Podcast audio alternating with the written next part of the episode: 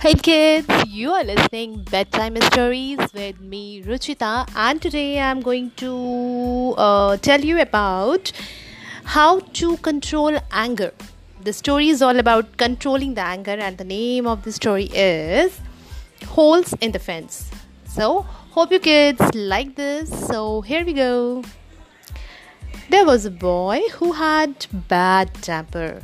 His father gave him a bag of nails and told he must hammer a nail into the back of the fence every time he lost his temper.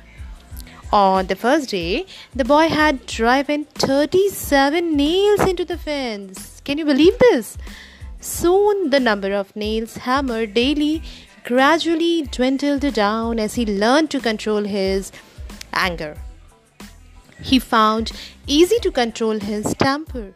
Finally, the day came when the boy didn't lose his temper. He told his father about it. Now, his father told him to pull out one nail for each day that he was able to hold his temper. The day passed, and the young boy was finally able to tell his father that all the nails were gone. The father took his son by the hand and led him to the fence and showed the irreparable holes by the driven nails which looked ugly. Father made him understand. When you say things in anger, they leave a scar.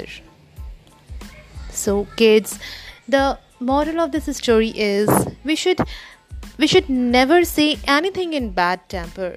It may hurt others like it hurt the fence of the a house by the boy. Keep controlling your anger, keep controlling your temper, and keep listening Bedtime Stories with me, Ruchita. Good night.